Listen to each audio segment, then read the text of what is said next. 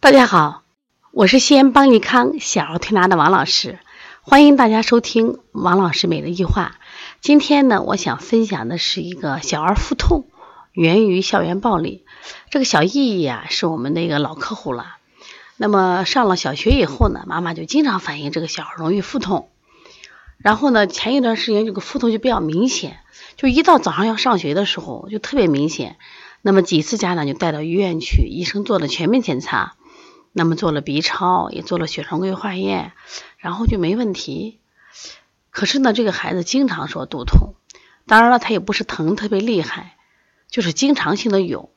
然后呢，就这个礼拜天呢，就是妈妈一早给我打电话说呀，姨今天就哭的不上学了，说同学们孤立他，然后欺负他，说他就怀疑，他说是不是他前面的腹痛？呃，跟着有关系，因为他之前咨询我的时候，我也给他提了这个方向了。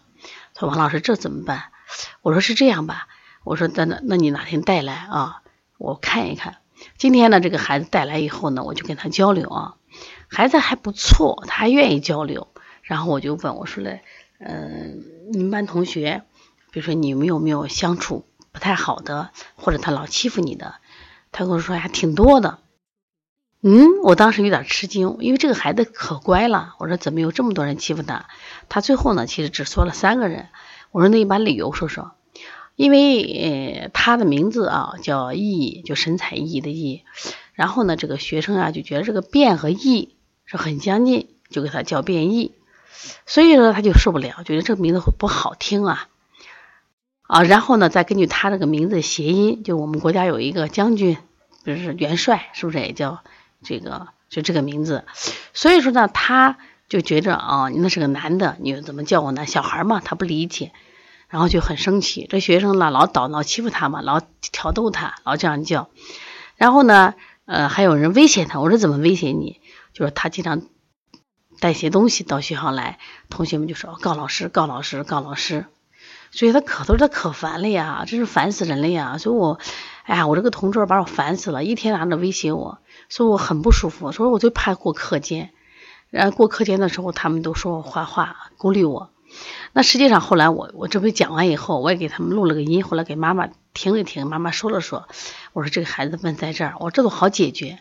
我说我给他解决了，第一个我把名字这个事情，我说你看你这个意本来挺好的名字，神采奕奕是美好的，是。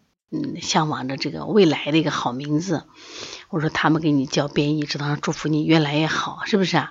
我说之所以把你比作一个男的，我说那个男的是我们国家个大将军，我说那是十大元帅之一，那很了不起的一个人。我说那你看，那你将来他们叫你这名字，你将来都成为十大将军呀。因为孩子对这可能不懂，一解释他挺开心的。那关于这个他和同学之间，这个同学威胁他告东，就告他这块儿。我就跟他说，以后你也不要把东西带太多到学校去，否则的话，人家可能就是因为老师不允许带嘛，你才带，他会威胁你。第二个，如果说他真的告诉老师又何妨？我说你给老师赔礼道歉就行了。其实就是给他解读以后，他觉得挺舒服的，就是人有人懂他了。然后我其实后面我又多说点话，他不太爱听了。其实我就说，你看啊，这个脾胃虚的孩子。就是有时候就心思多、小心眼儿，为啥呢？就是也会担心别人，就是是不是孤立我？啊，是不是担心别人在背后说我坏话？其实我们今天说的是小孩的四年级，就是我们自己是不是也是这样子？就是你内心上比较脆弱的孩子、脆弱的人，是不是其实你本身不自信、不自信、不够自信，所以真的会怀疑别人去说你什么？这个孩子其实就是这样子。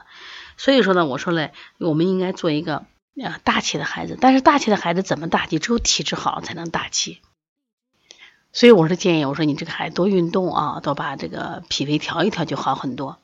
但是从这个案例得一个什么启发？你看这个小孩腹痛啊，就是因为同学们给他起外号，然后呢就威胁他告老师，就这样一件事情，这个孩子就会出现身体上的这种剧痛，他很真的疼，他不是假疼，就疼的那种，因为他实际上从星期天晚上就已经。不想上学了，因为一上学，同学们可能起哄呀，这个叫外号呀，是不是？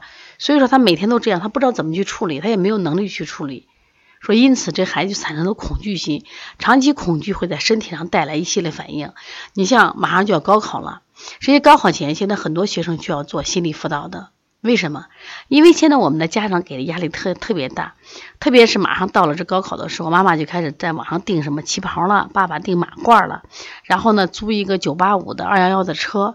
其实你说这是好事吗？一定不是好事，无形中是不是给我们的孩子又增加了压力？而且呢，专门请假在门口等着你。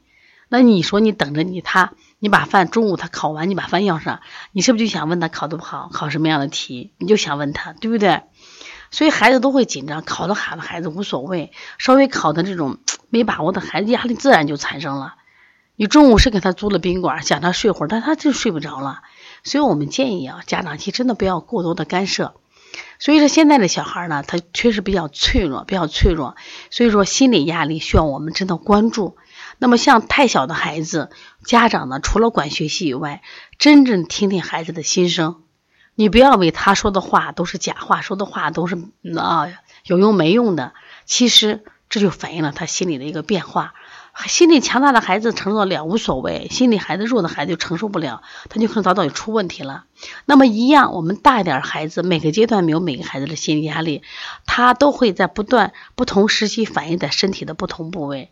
比如说，我们说早期的孩子可能腹痛啊、腹泻。是不是？你像高考前的肠应激综合征的腹泻，那像我们大一点的孩子，比如说焦虑症，是不是？哎，抑郁症，浑身疼痛啊，睡眠不好。你看着是好像睡眠不好，实际上他是心理压力造成的。所以，其实我今天给这个题目“小孩腹痛源于校园暴力”，实际上这个校园暴力其实也不是多暴力，但是你看。对于这个孩子形成了压力，所以我们该怎么办呢？关注心理是肯定必须的。第二个，一定要让身体强大起来，所以一定要让孩子走出自然界，多运动，多跟小朋友一起玩，多跟同龄的孩子一起玩，他们有话可说，知道吧？啊，在玩的时候不要带任何的功利思想。那么再一个，有条件的话，坚持按摩推拿。其实为什么不是给我们做广告？因为按摩推拿增加他的这个按摩推拿增加他触觉训练，触觉训练好了以后，这些孩子都不太敏感。说现在孩子敏感就太干净了啊，太干净了，跟外界不接触，就反复推拿和按摩的孩子，他就没那么敏感。他这样的话，他的心理素质也会好一点，承受的挫折也会更更好一点。所以说。呃，小儿腹痛、小儿腹泻啊，等等这种心理性疾病，希望大家关注。大家有什么问题可以跟我联系：幺三五七幺九幺六四八九。